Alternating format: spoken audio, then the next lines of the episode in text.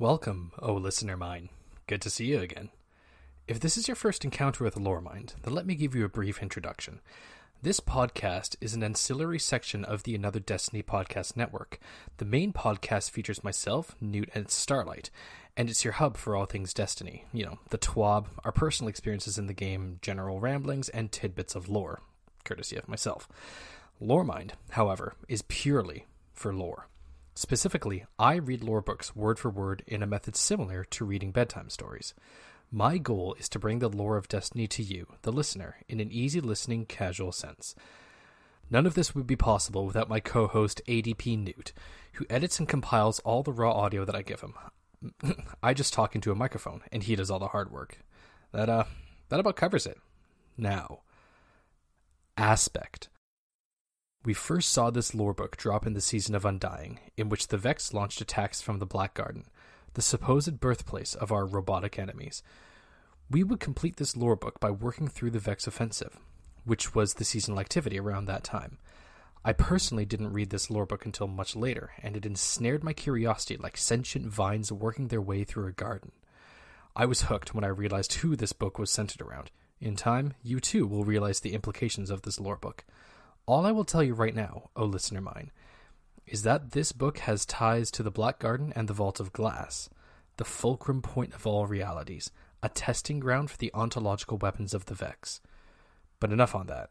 You're here to listen to me talk about lore, and that's exactly what I plan on doing.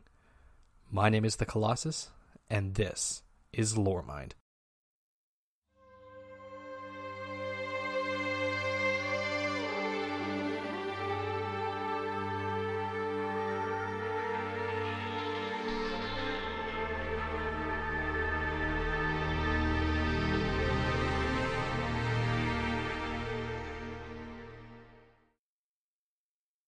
Realis.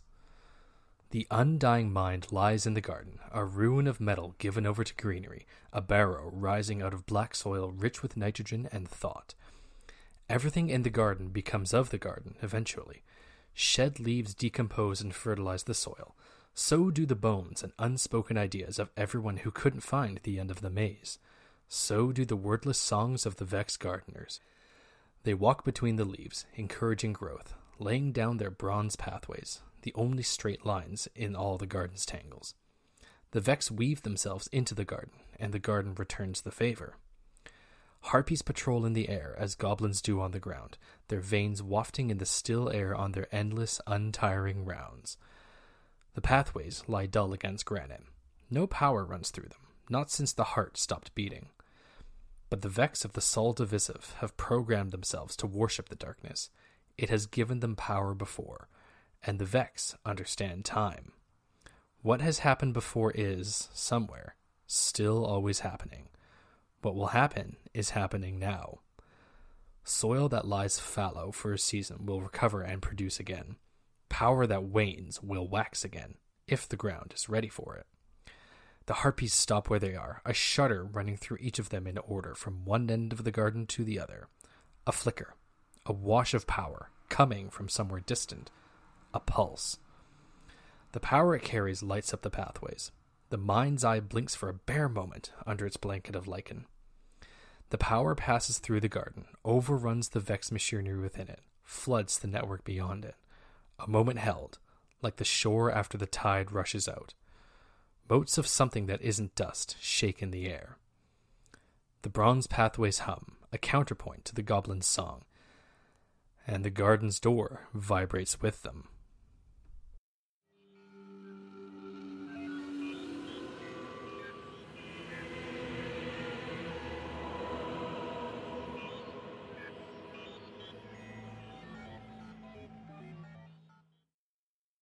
Mirative.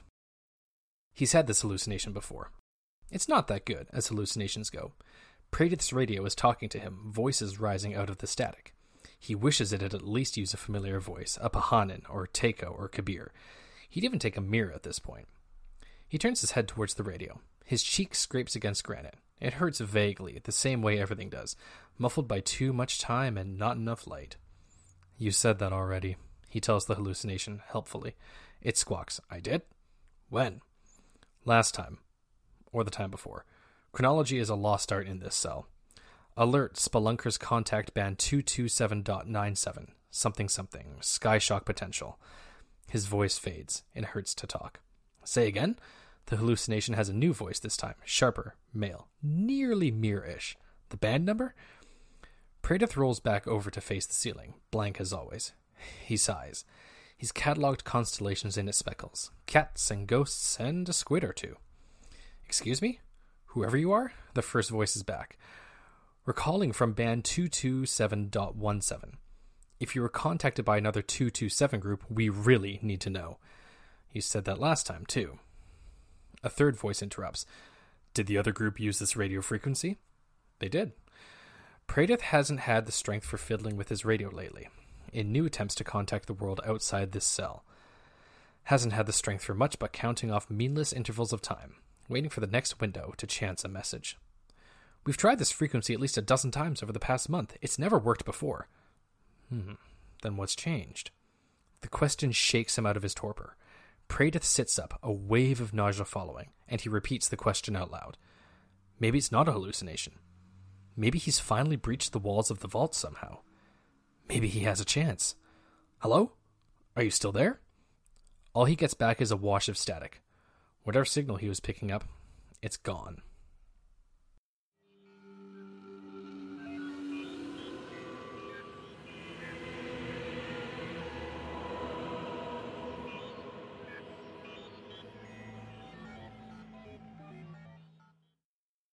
Gnomic. He is, he is not, he is walking in the garden. He is talking silent singing. K, K, V, V, V, V, V. Watch your six, don't worry about me, grow, grow, grow. He holsters his gun to gesture, he holsters his gun to drink. His gun is rusted into its holster and he will never pull it out again. How bad can it be? How bad can it, how can we grow, grow, grow? A titan is a wall, a shield, a cup, filling itself to overflowing. The container changes the shape of its contents, but the contents change the nature of the container, and the nature is eternity. Who knows what's listening? It's listening, it's saying, grow, grow, grow. There is a shape that is his mind, and the shape is protect, the shape is sacrifice, the shape is grow. V, V, V, V, V. He was named too well, he is his own grave, and the cut on his left hand will never heal.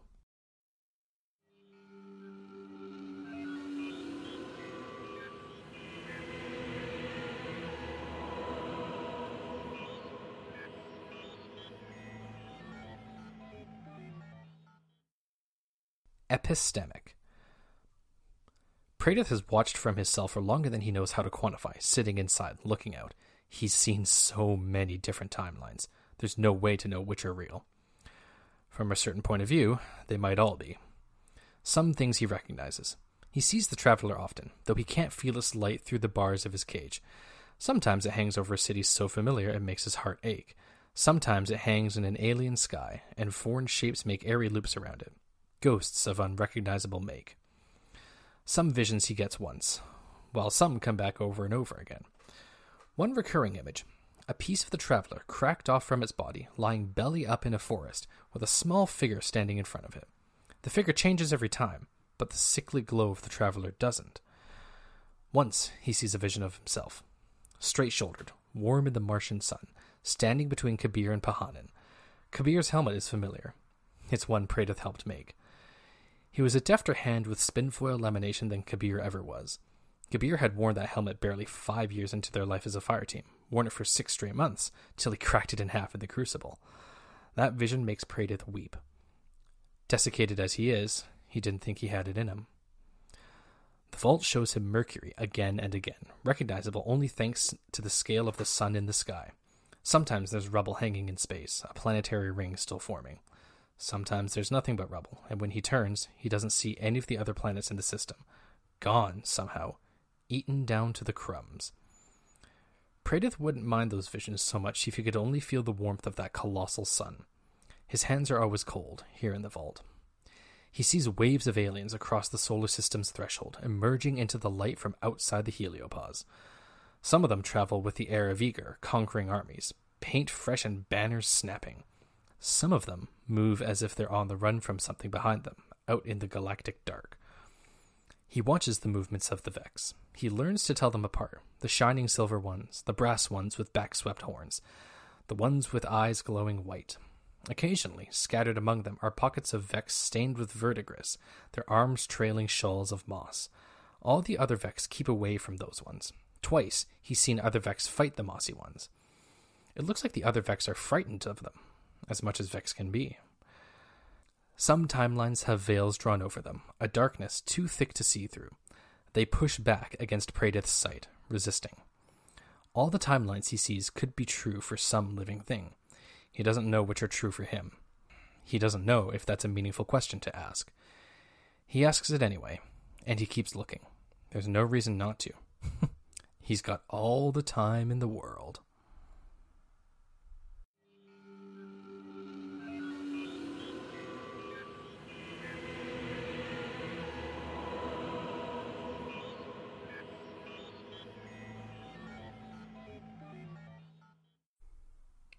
So, Praedyth, the named warlock of the first Vault of Glass fire team, a paradoxical name that shouldn't exist. The only remnants that show he ever might have existed were two items from Destiny 1 Praedyth's Timepiece, a legendary arc pulse rifle, and Praedyth's Revenge, a legendary Void sniper rifle, both of which are obtainable from the Vault of Glass raid. Up until Shadowkeep and Season of Undying, Praedyth was thought to be a myth, a mystery erased from all time and memory. Now, we see that isn't the case. Praedyth survived somehow and has clearly been communicating with somebody, or multiple somebodies, outside of the vault. He seems to believe they are hallucinations brought on by his time spent in his cell in the vault, until the voices act in a way that undermines his original theory. Another thing to note is that the gnomic section seems to be told from his personal point of view, how his memories are fracturing around him into multiple different timelines, mostly the same, but just slightly different in one detail here or there. Regardless, O listener mine, I hope you enjoyed this episode of Lore Mind. If you have enjoyed it, give us a shout. You can find myself on Twitter. My handle is at ADP Colossus. You can also use the hashtag LoreMind to tell me your thoughts, theories, comments, or really anything like that. I just love to hear from you guys. Love talking to people about lore, honestly, just Destiny in general. It's, it's a great time talking to people about this. So, yeah, give us a shout. You can also find the flagship podcast on Twitter. The handle is at Podcast Destiny, where you will find posts ranging from important streaming times and information to, you know, general ship posts. Well, I mean, it's mostly myself and Starlight that do the ship posting. Newt's the actual professional one on Twitter. So, yeah, he handles the ADP mothership account. So, yeah. All the links will be below in the description. Uh, but once again, thank you for joining me, and Eyes Up Guardian. Praedyth the story isn't over.